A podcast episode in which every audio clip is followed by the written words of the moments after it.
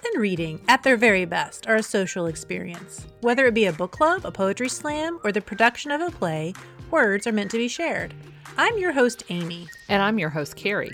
We've been in a book club together for over a decade and enjoy talking about what we're reading, but in so many ways, we are opposites. Carrie is a cat lover, but I'm a dog nut. Amy loves a good party, while I prefer to wear my fuzzy socks while introverting on the couch. But books are the tie that binds. Each week, we have fun conversations with interesting people about how books and reading influence their lives. We will find out what books are on their nightstands and ask them about 5 things that make them who they are. We invite you to learn more about the many perks of being a book lover. When we recorded with our guests for today's episode over a month and a half ago, we had no idea how timely our discussion would be. Our topic today is mortality. The vast majority of people probably don't like talking or thinking about that topic. But with COVID-19 confronting us every day, it's a subject that's certainly taking up space in our heads. But what we discovered during our discussion is that thinking about death also makes you think about the joys of life and humanity, and that's something we can all use more of. Justin Magnuson and Rebecca Sturgeon are co-moderators of a book club called the Long Before the End Book Club that started as part of the Before I Die Festival in Louisville, Kentucky. They are an organization that, along with other groups like Bevival and the Trager Institute at the University of Louisville, promote discussions about the end of life through a variety of means, including the arts. While it may seem bleak, the Long Before the End Book Club gives members a chance to be honest in a safe space in which everyone is in a shared boat of limited life. Justin and Rebecca talk to us about how every book we read is a little bit about death, how their book discussions help members get through hard conversations with loved ones, and how it has been a gift to form a community by connecting with people they wouldn't ordinarily meet. Under normal circumstances, their book club meets once a month at a local coffee shop. The COVID-19 pandemic has recently made it necessary for the book club to use distance technology for their book discussions. Toward the end of this episode, Carrie checks back in with Justin to find out how their book club is adjusting and thoughts on how the pandemic is affecting the way we live and the way we die. We have Justin Magnuson and Rebecca Sturgeon, and they are the co-hosts of Long Before the End Book Club, and they're going to tell us about the book club and also what they do professionally. So welcome to both of you. Thanks for having us here. It's great to be here. Thank you. So tell us a little bit about yourselves. So we met through a mutual friend. We are both massage therapists by vocation, and Rebecca moved to town almost 3 years ago. Yeah. And so our friend Jill Cole from Lexington, who is an oncology massage therapist and a general, just all-around great person, introduced us out of our shared interest in massage. It was mostly our shared interest in death, actually. Okay. Yeah, because I was talking to Jill at a conference and told her I was moving back to Kentucky, and it was a few weeks later she was like, wait, you work with dying people. I know this person who works with dying people. You two should talk to each other. And here we go. So that brings us to your book club, which we haven't actually said what the focus of your book club is, but now's a good time. Yeah, so the Long Before the End Book Club, all of the themes of our books have death as a piece of the puzzle, but really it's a book club about life and how we incorporate these stories and how we relate to it. Yeah, and how an awareness of the fact and reality of death impacts your life and how you live your life. In my opinion, 100% of the books that are written are about death in some form or another. But either avoiding it or seeing how you incorporate it, or it's a thrust in some part of the plot, or a motivating factor. The Long Before the End is just like the idea that this is part of our story. And Bevival is an organization that offers workshops and information around end of life. And the Long Before the End Book Club started as an online platform, and we were the first group to try and do a public version of it, and that was over 2 years ago. Yep. We just did a list of all the books that we've read, and I think we're at 29. So how did it go from being an online book club to an in-person book club?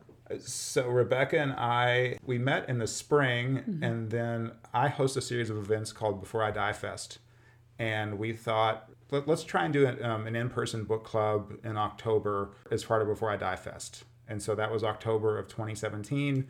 And then over the next couple of months, I think we eventually just started slowly adding people. 2 became 3, and then my dad started to come, and it became 4. And yeah, we've got a good regular group, some of whom have been with us for over 2 years. I'm one of those weird people who, or maybe I'm weird like you all, in that I just sort of love death. Not that I'm, looking forward to it necessarily, but I'm intrigued by it. It doesn't bother me to talk about it. So what do you feel like people come to your book club to get? And what is the inspiration with Bevival, but also, what you all do each month? Talk a little bit about the inspiration for it, and then also what you feel like the attendees get. From a personal aspect, that because my dad is one of the regular book club members, we've gotten a lot of really deep conversations about, no, this is what I want the end of my life to be like, that most families don't have. So that's like, from a personal level, that gift. And I think some of the attendees get that as well. They get the beginning of that, or how to do that, or how to approach that with family members who may be resistant. They also get a place that's safe, welcoming, loving, to be really vulnerable about things that are scary. We're pretty diverse in age, I think.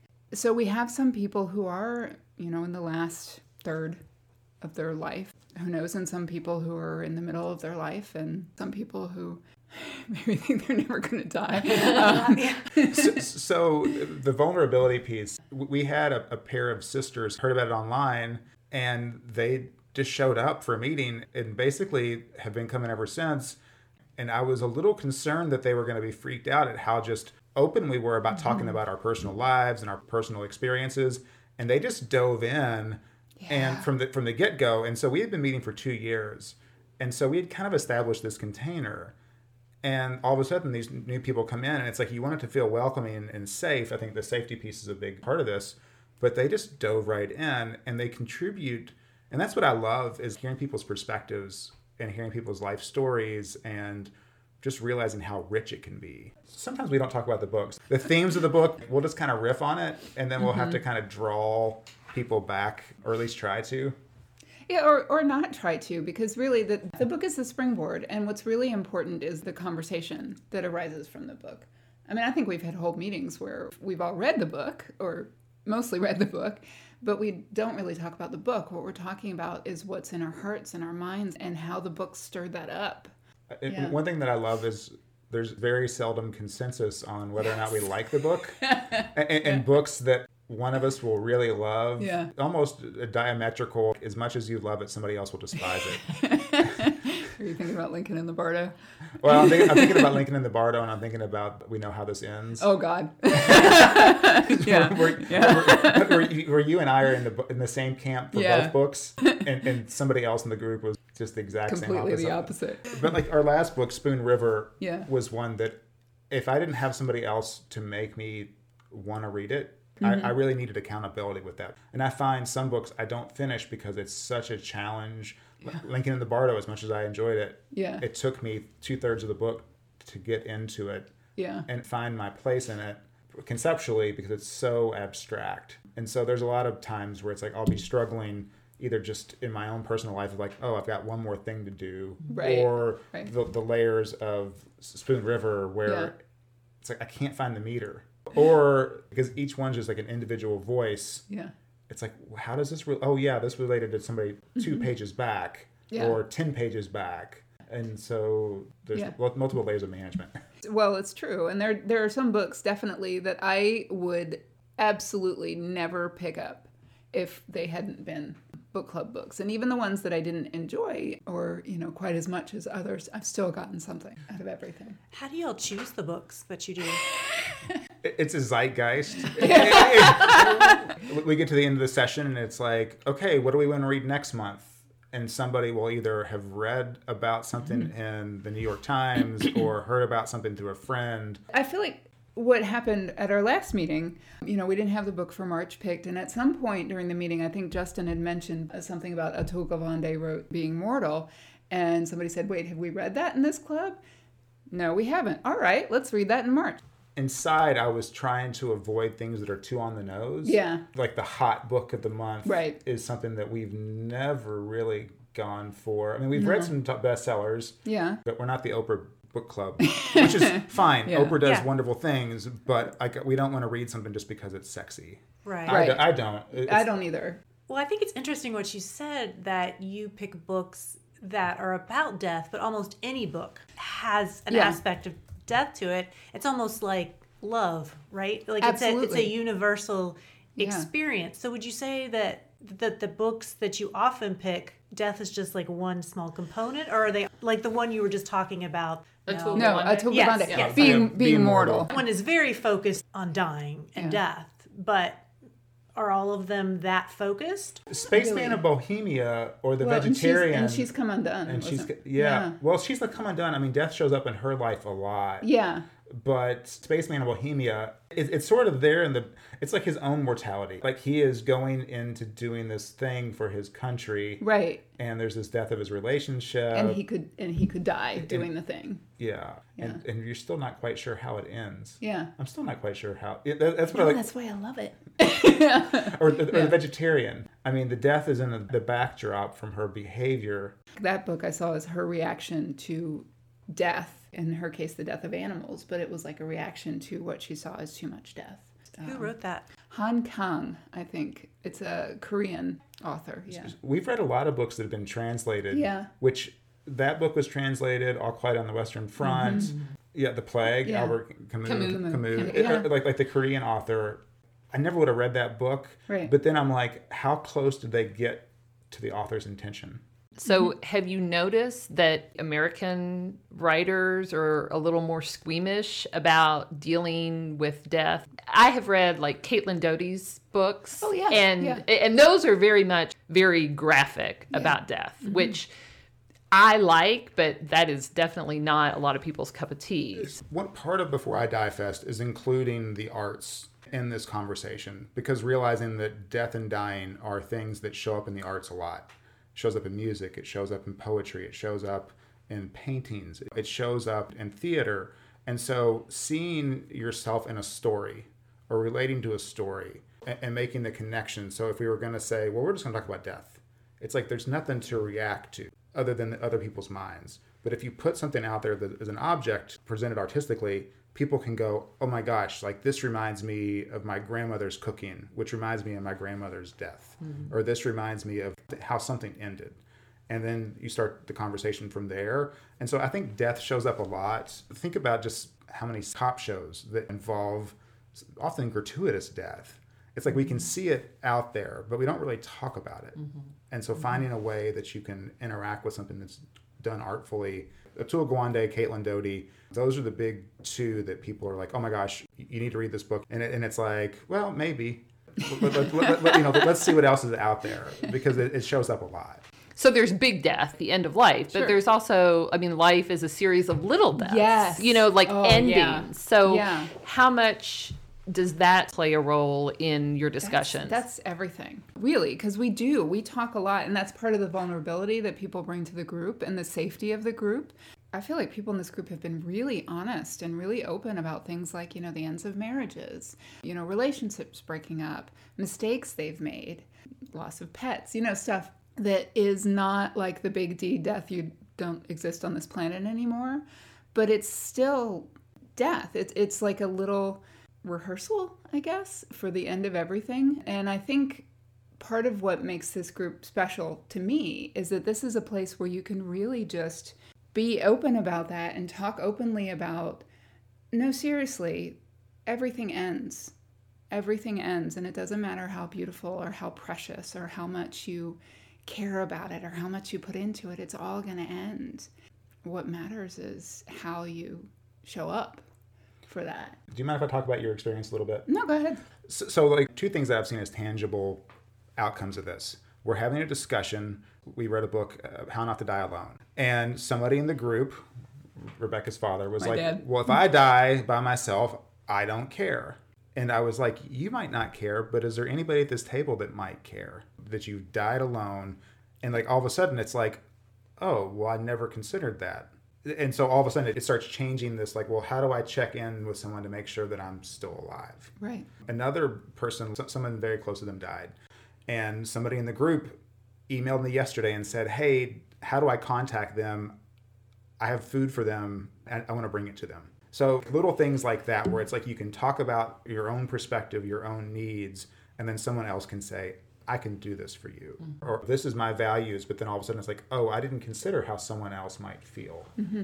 And so I think that that's really functional use of time and creating community and reciprocity. Right. I mean, we're not a support group. That's not what we do. That's not how we advertise ourselves at all. But it is supportive.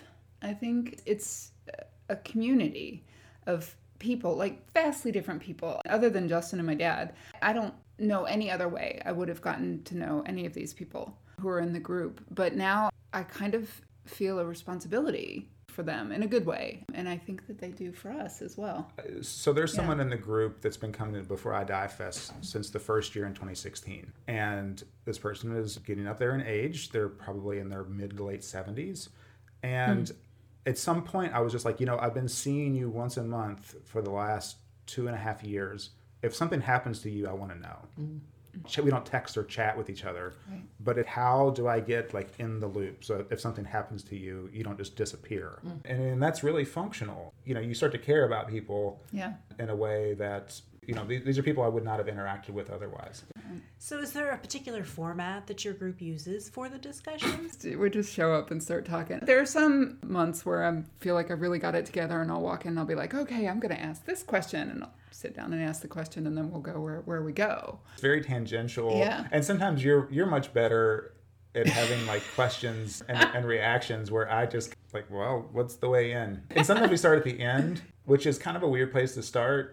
Is it? I don't know. I think that sounds perfect. Because long before the end, my understanding of it is that we want to have these conversations long before the end. No spoilers. But Frank Ostaseski, the co-founder of the Zen Hospice, says in his book, The 5 Invitations, basically you don't start the work of a lifetime at the very end. And I'm butchering that horribly, but that's the idea is you need to be fleshing this out, and if you wait until you're on your deathbed, right? Well, I mean, you've sat with people who are dying. Mm-hmm. People aren't on their deathbeds uttering just really brilliant things and coming to peace with everything if they haven't been working on that for a while.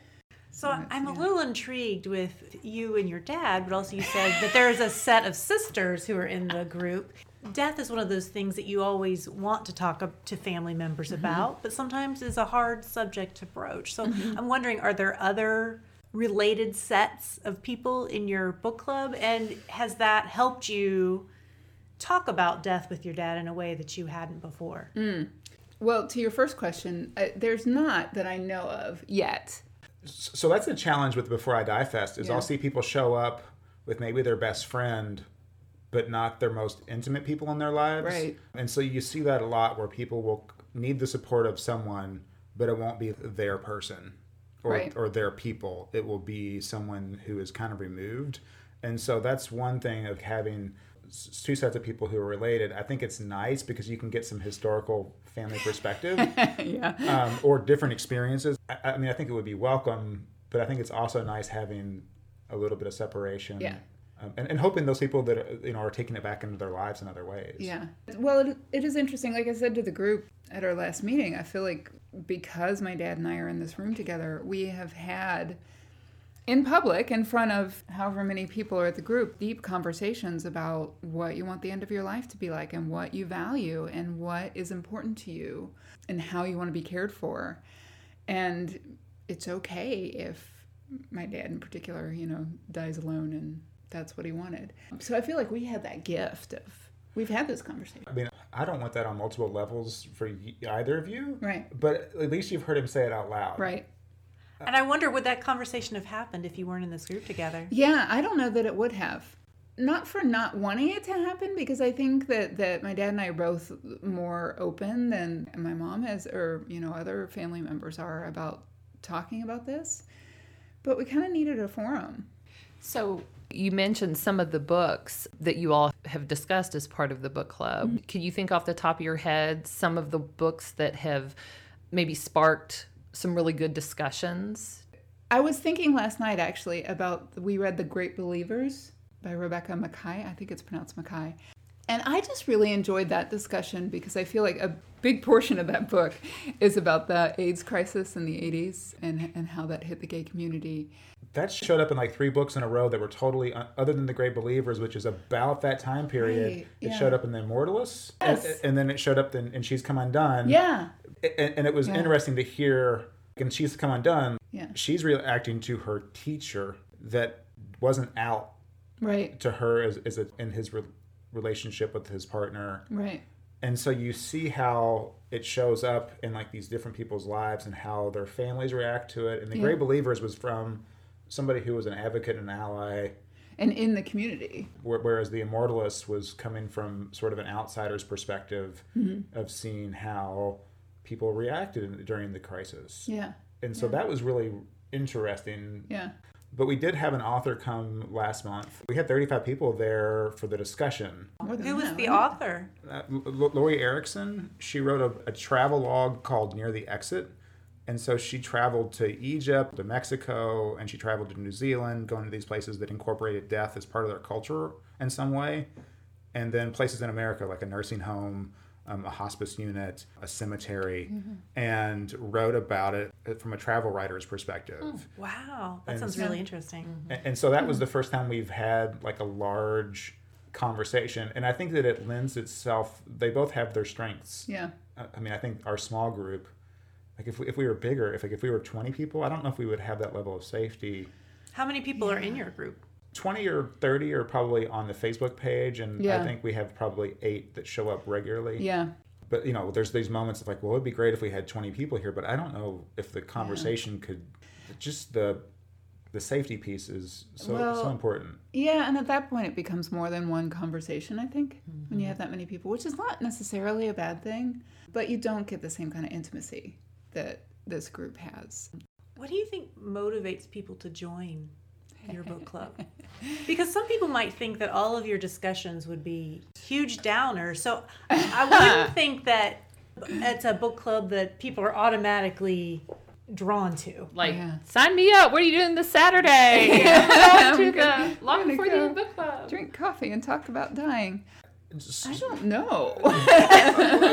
So I think we all like to read. Yeah, absolutely. I mean, so like, for instance, like Being Mortal. Our next book. I think that is an entry point for maybe a lot of people that have heard about it, read about it, seen the Frontline documentary, Dr. Gawande. It's not challenging to me in the writing style where Camus, it's like I had to work. I had to work at Spoon River. Right. I had to work at Lincoln in the Bardo. Yeah. Wendell Berry's The Memory of Old Jack. Well, this is interesting because some people in the group really found the prose to be beautiful, and I found it to feel dated. Even though the story and the themes I really appreciated, and so like that hooked me in. Yeah. So we're not highfalutin literature by any stretch. No, we're not. You know, there's not always an immediate hook. I think the people who find the group, we do all have in common that we love to read and we love books, but I don't think it's the book that brings people in. I think that the people who find this group and do show up and keep showing up have already started thinking and pondering either impermanence or death or loss or have had loss in their lives. And they're just hungry for some place to talk honestly about it. And I feel like there's so many more people out there who are looking for some place where they can just be really honest about things ending. And there's not very many places to do that. You know, your family doesn't always want to have that conversation. Sometimes even your person, like your partner, your life person doesn't want to have that conversation, but we do. Is there a book that your book club wants to read that you haven't read yet? The Sense of an Ending by Julian Barnes. Why haven't we read that yet? I think we just keep forgetting, we meaning I, just keep forgetting to mention it when we do the thing at the end of the meeting where we're like, oh, what do you want to read? And so we're going to read that in April, right? Yes. We're going to read The Sense of an Ending. Mark it on the calendar now. So this is how decisions are made in Long Before the End Book Club. This is how we pick our books. So have you read it? I have, yeah. And so is it a long time ago. Considerably different than other things we've read, or is it challenging in a different way? I did not find it challenging. It's short, but it's very rich. It's kind of like the memory of Old Jack in that it follows one person and mm-hmm. one person's really deeply felt inner life and reaction to this loss. Yeah, I just recently read it not too long ago. Good. There's a realization mm-hmm. at the end that it's actually a realization about a life and rather than a death. But that novel goes to the whole idea of those little deaths, those little ways right. in which things change in your life that you have to adapt to and you have to reflect on. You do have some realizations, whether it's a little death or a big death, mm-hmm. They come with these realizations mm-hmm. about what you experienced. Right. So reading Being Mortal, in the introduction, he talks about the death of Ivan Illich. Mm-hmm. For some reason, I'm intimidated by Tolstoy, and I don't really know why. Maybe it's because I'm just expecting, I don't want to read on a rainy day. Yeah. But I would like to eventually read that. Mm-hmm. We'll read that in May. Okay. So he describes it as a novella, which makes me hopeful. Yeah. Maybe when I think of Tolstoy, I think of tomes. Yeah. And so that's part of right now. I just don't have the bandwidth. There's a couple books that I would like to read. When you start getting in the 500 to 600 page realm, is more than I can do in a month. Yeah. We meet monthly. We talk for an hour and a half every time. There's never a lull. There's not, and. If there is a point where nobody's talking, it's kind of somebody said something. Thoughtful pause. Yeah. So where do you all meet? And if somebody is interested in learning about the book club, what should they do? So we meet on the second Saturday of every month at Safai Coffee on Bardstown Road from 10 to 11:30. If they are interested, we have a Facebook group called Long Before the End Book Club Louisville. So make sure the Louisville is in there, because there is also the national online Long Before the End book group. You can join our Facebook page. If you are not on Facebook, send an email. If you go to Before I Die Fest Lou, I always have the book of the month on there. And if you can email me through the website, beforeidielou.com. Mm-hmm. Well, we're going to take a quick break. And when we come back, we're going to talk about what we're currently reading.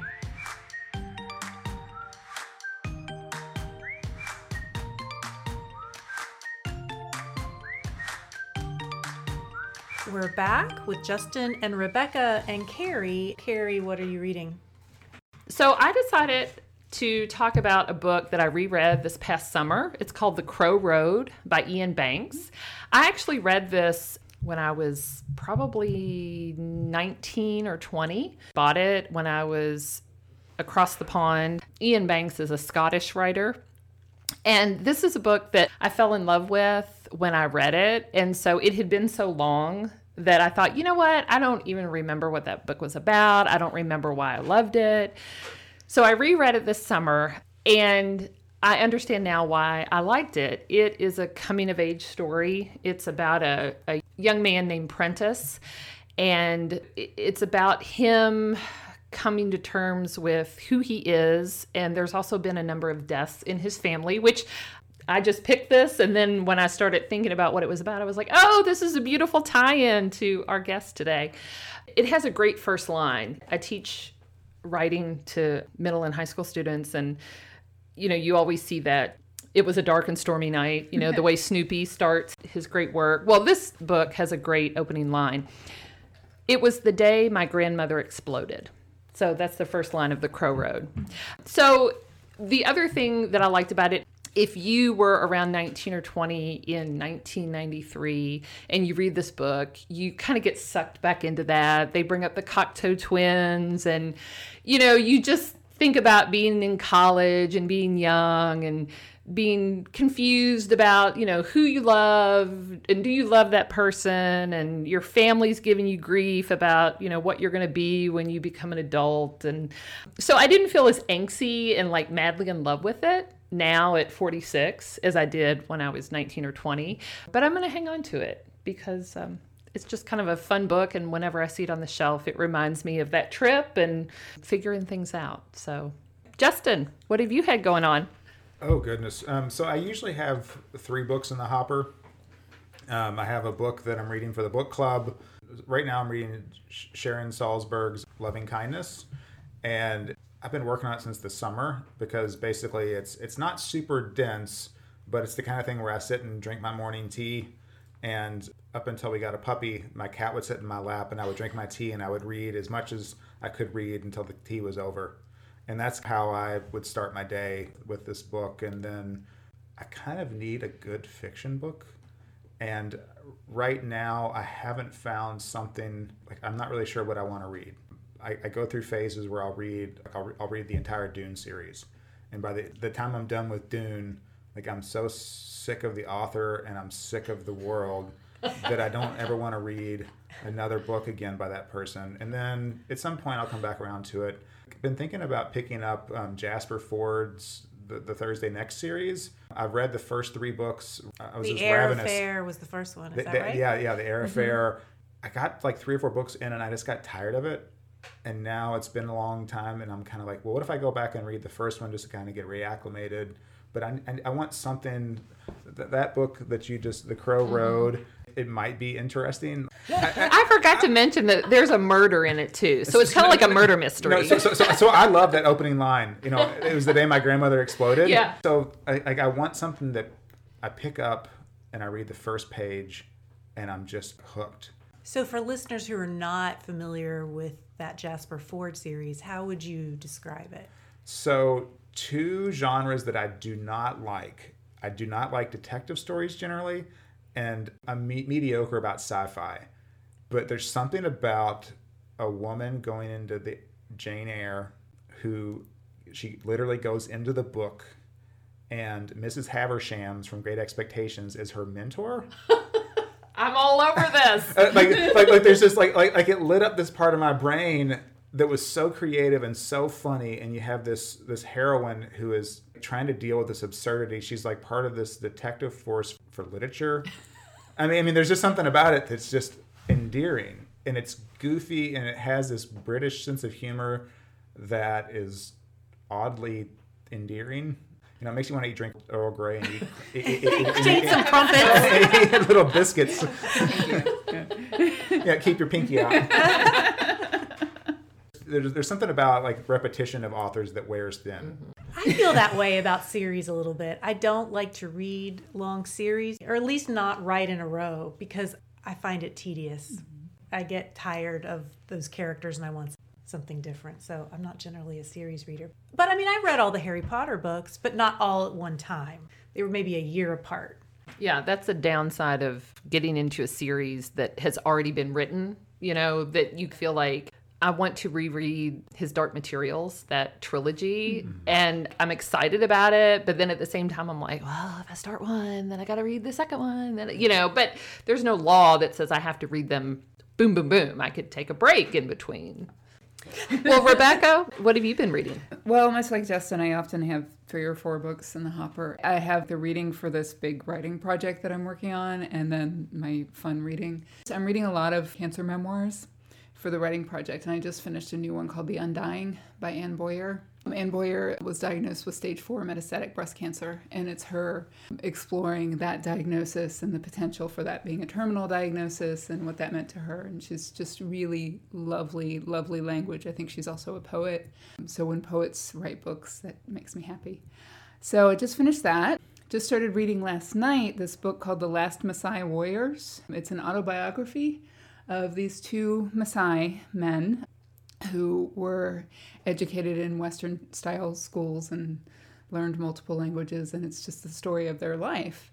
You know, I wouldn't call it like super great language. You want to read this book for the beautiful words, but it's just a fascinating, really firsthand look at the life of this group of people who I think are sort of mythologized. So that's really interesting. And there's a book of short stories that I found on the remainder pile at a bookstore in Boulder by Kelly Barnhill.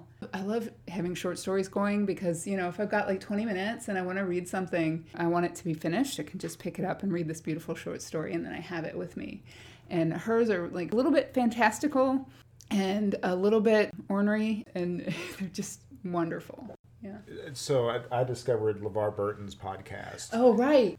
And he introduced me to so many short story authors that I never would have heard of. And like I want to start picking up some of their work because you're right, like a short story is something that I can read in 20, 25 minutes, you know, or an hour. Yeah. And it's like, it's complete. or you know, I can pick it up and put it down. So there's some latitude there. And his podcast, is he reading short stories? He's reading short stories. It's Reading Rainbow for Adults. Oh, wow. He uses profanity, and hearing LeVar Burton say, "This book blew my insert word here mind." It's like we grew up together. Well, Amy, what have you had going on? So I finished a book called The Last Romantics by Tara Conklin. It's published last year. I won a copy of this book through a Goodreads giveaway. I don't know if any of you are on Goodreads, but sometimes if you have a book on your want to read list and they're doing a giveaway for it, they'll notify you. So I have entered, I don't know, probably 100 giveaways on Goodreads. And I've won 2 books. This happened to be one of them. So this book at its essence is about how the death of a father of a family with young children, how the death of that parent affected those siblings at the time, but also for the rest of their lives, both directly and indirectly. The book has an interesting timeline. The present day is actually the year 2079, which sounds very strange, and it sounds like it's going to be like futuristic. It's really not. But what the author does is that she's trying to follow these 4 siblings throughout their lives. And so their ages is similar to ours. They were born in the 60s and 70s. So it would be sort of like taking us through if we were 100 years old.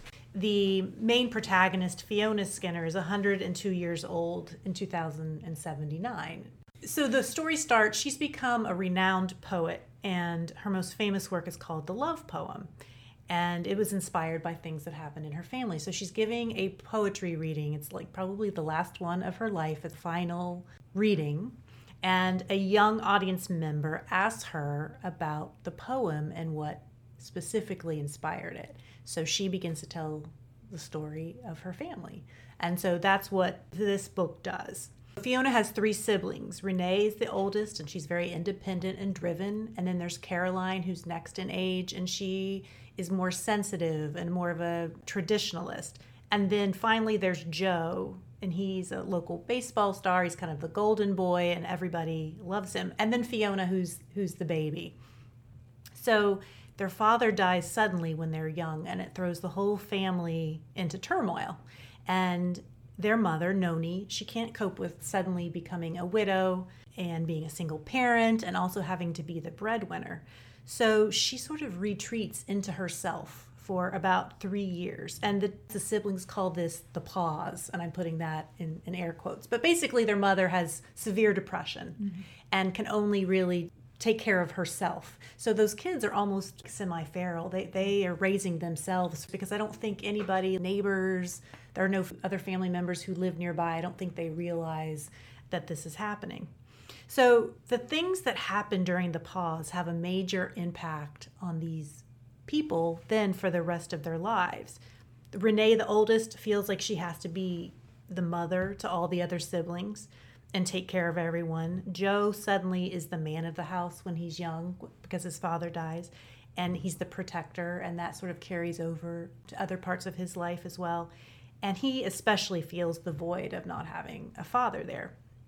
And as we follow these characters through their adult lives, we see that while their father's death was a long time ago, it still has reverberations on the family dynamic up until the end of their lives. I enjoyed this book. It reminded me a little bit of The Immortalist that you all were talking about. I'm glad you all read that, because I was thinking, oh, that'd be a really cool book for them to read in their book club. That book was by Chloe Benjamin, and it's also a story about sibling relationships. This was a very engaging and readable book. I found the timeline interesting, because I've never read a book, I don't think, that took me through my life timeline. You just don't often read books where it goes to what would be like the end of your life. I could follow Fiona's life and her siblings into old age, and it was like following my own, and I was intrigued by that. There was some narrator point of view switching that I found a little bothersome, but it didn't ruin the book for me. It just was something that, like, if I were her editor, I might have said, pick one or the other. But that might just be my own personal preference. So in 2079, I'll be 103 if I live that long. Yeah. And I hope at 103, I come and speak at a poetry. Right, I know. But at 103, if I'm still around, I hope that I'm active. Yeah. And I hope I can reflect on my life and reflect it accurately. I think it's funny that both of the books that we talked about have death as maybe not the major component, but a component of the book. And we didn't really plan that. Mm-hmm. But it's kind of like what you're saying. 100% of the books that are written are about death in some form or another. Well, when we come back, we are going to ask Justin and Rebecca their top 5 or 6. We forget how to count on this show.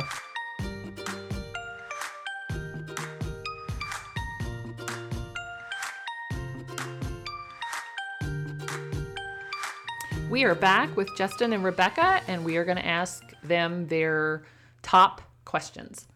Justin, you mentioned that you have a cat. What is the top thing your cat does that makes you laugh? So right now, my cat is not making me laugh. She is very upset at me because we got a puppy. Oh. And he is 4 months old, and he is adorable.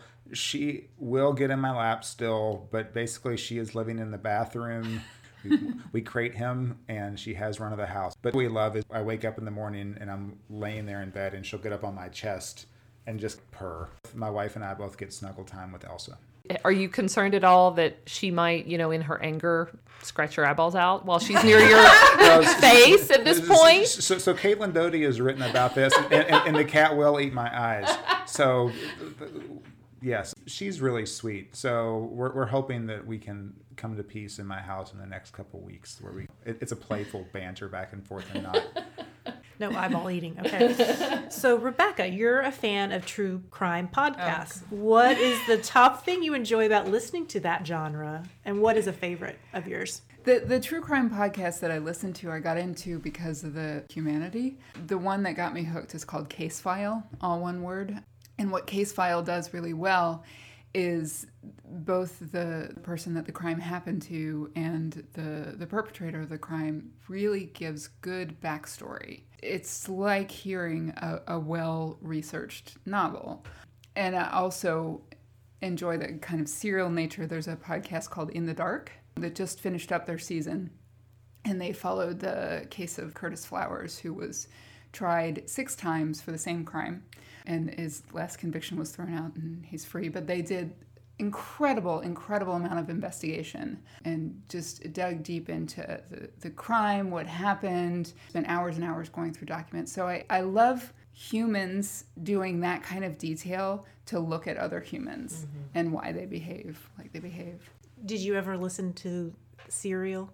Oh, yes. I mean, that one's so old school now. Yes, but that was the first good podcast that I ever listened to. A friend suggested, and I didn't even really know how to listen to a podcast. And she's like, I must show you because you must listen to them. So you will learn. The first season of Serial was really awesome. And S-Town. I don't know if you ever listened to S-Town. Rebecca turned me on to S-Town. Yes, that was a really good one. Right. I remember right when I was moving to Louisville, that was on, and I was sitting in my empty apartment listening to S-Town, sitting on the counter because my furniture wasn't there yet. Justin, so you develop education programs related to caring for aging adults. What do you think is the top positive aspect of aging that people sometimes forget? So I think the top positive part of aging, and that our culture could really learn to embrace, is the fact that people have this wealth of life experience, and we need to find more ways to help people cultivate that and share that. And really the benefit of intergenerational interaction. And so I think that that's the biggest thing that I see. And we do an annual luncheon in September. So the Gold Standard Luncheon, last year, the last person to stand up and speak, I had to basically stand up in front of 300 people and hand her a microphone and then kind of duck down. And we had this 85-year-old woman basically give this thing about what she was going to do as she aged. And she got to the end and she said something in Latin. In case you didn't understand that, I just encourage you all to go skinny dipping. And so I had to stand up and take the microphone from her. This entire room is roaring with laughter. And so I think we don't have enough containers to show that kind of interaction and provide that kind of platform. So I think finding ways to create interaction and really draw out people's stories is really something that's a missed opportunity. Rebecca, you are a massage therapist by trade. What's the top thing that drew you to that profession? I became a massage therapist because I wanted to work with old people. I mean, honestly, I was working in a retirement community and doing marketing or some silly thing like that. It's not that marketing is silly. It's silly for me to be doing marketing. And I realized that the best part of my day was when I interacted with people. And I also realized, because I did work in a nursing home, that nobody touched the people who live there unless it was to change their clothes or give them a bath or, you know, clean them in some way. And it was just really sad to me. So I went to massage school, and here I am. Justin, you mentioned that you meditate. So do you have a top favorite place to meditate, and where is it, and why is it your top? So my favorite place to meditate is a Zen retreat center in eastern Kentucky called Furnace Mountain, and it's actually on a mountain called Furnace Mountain. I think it's in Clay County. It's on the way to the Daniel Boone, and I don't really believe in geomancy, but I do believe in feng shui, in the sense that, like, there's this traditional Korean temple in Appalachia that overlooks this beautiful valley. And there's just something about going there that it's remote, but it's close enough that I can get there within 2 hours.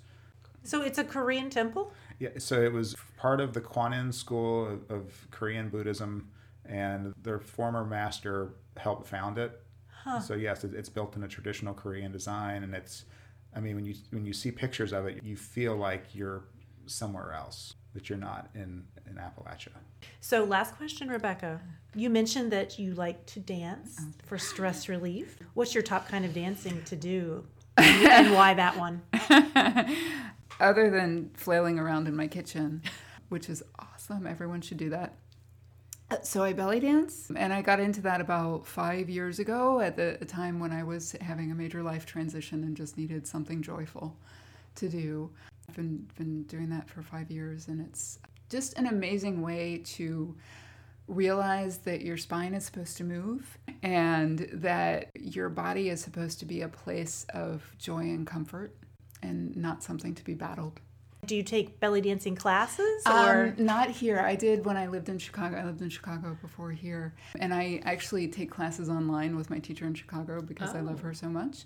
But there are classes here. There are teachers who are quite good at Horizons Dance Theater. There's a couple of belly dance classes. And there are a couple of teachers in Indiana as well, just over the river. So I know this is going to sound like an idiotic question, but a person doesn't have to be particularly limber when they start doing belly dancing. Lord, no. Okay. No. Okay. No, you don't have to be anything other than a human being. Do you have a body? Yeah, do you have a body? Check. But this is the thing that I love about belly dancing too, is that it's unlike things like ballet, where there's a particular body type and a particular look. I mean, you see people who look like everything, and that's, I think it's beautiful. It's very equal opportunity. Absolutely. Yeah. Well, Justin and Rebecca, thank you both so much for being on the show. We appreciate learning about Long Before the End Book Club. So, Justin, we had you and Rebecca on when we recorded this episode initially in mid-February, so before COVID-19 was on anybody's radar. I'm curious, how has the pandemic and the quarantine impacted the book club? I can't believe that was only mid-February, because that seems much longer than that, and it's only early April. Okay, so we were here in mid-February, so that means we were mid-period between reading Being Mortal and our in-person book club. As we finished the book the week before the book club, Rebecca, Lynn, and myself were kind of like the three really, really long-time active members, and I trust their judgment. I checked in with them and said, should we meet on Saturday? And they both said that they thought we should, and that we should take, the universal CDC precautions. So we met, and I had this feeling that there might be people in our group, because a lot of our members are over 70, that may not feel comfortable coming in person. So I decided to create a Zoom link and share it with the group and say that anybody that was not comfortable coming in person would be able to join via Zoom. And only one person took us up on that.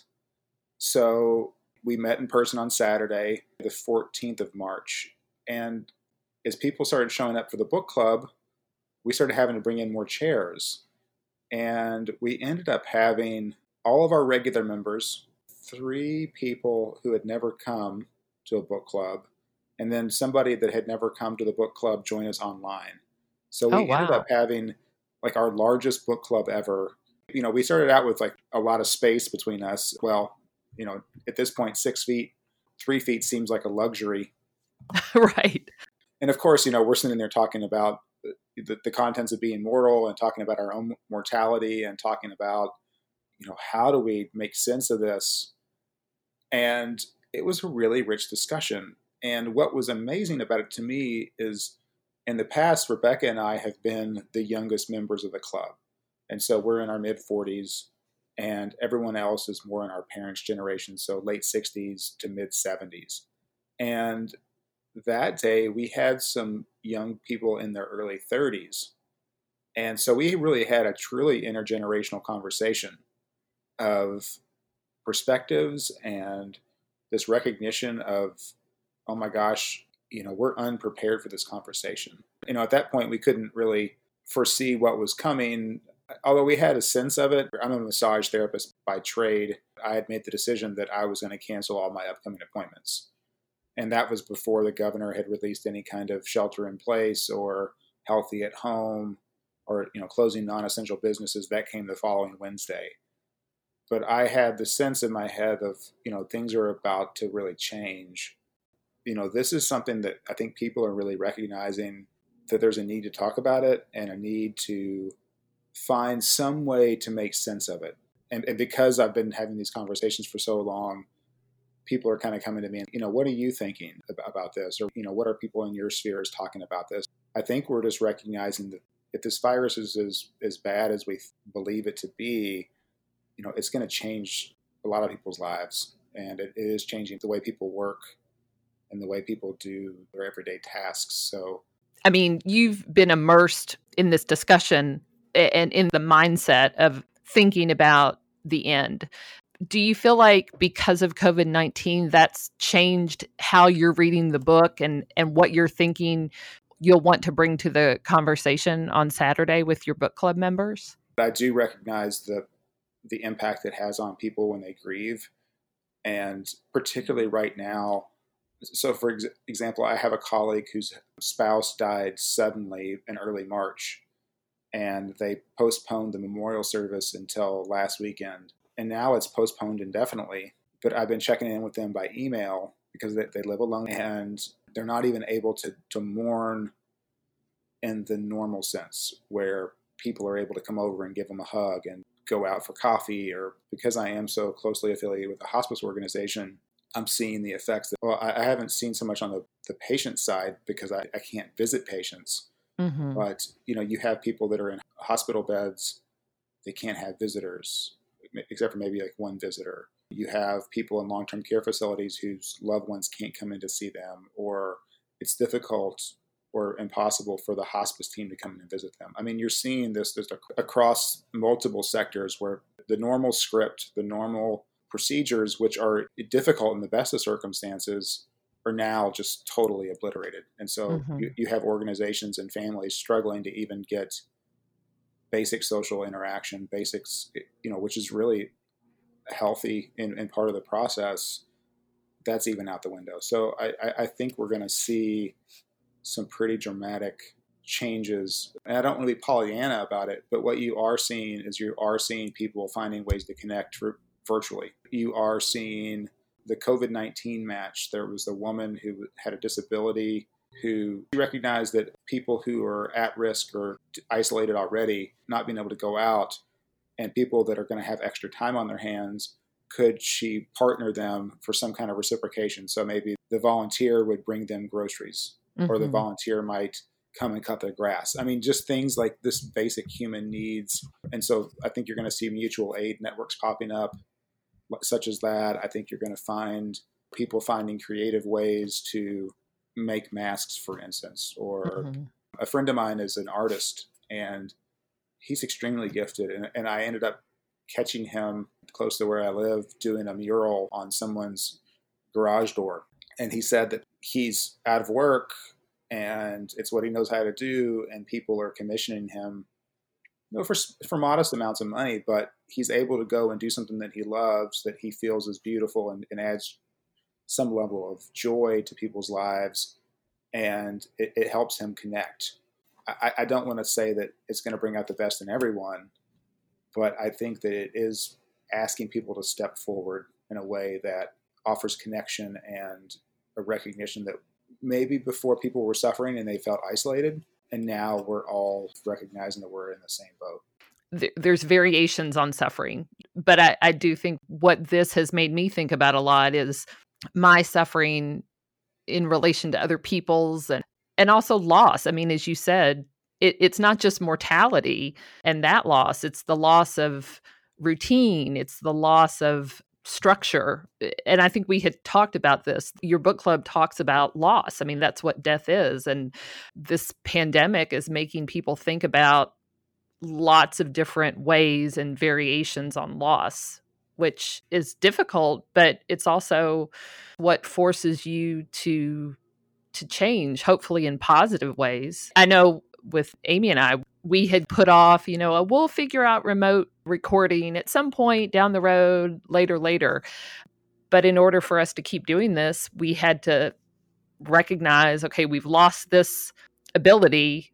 We have to readjust. And I feel like that's a positive. Not everybody can do that, though. And so you have to be empathetic and understand that not everybody's able to switch gears at all or quickly. I hope that it helps people understand other people and their situations a little better. Brene Brown has a podcast that came out where she talks about comparative suffering. And she said a couple things about it, but it really made sense to me that it's like we're all suffering.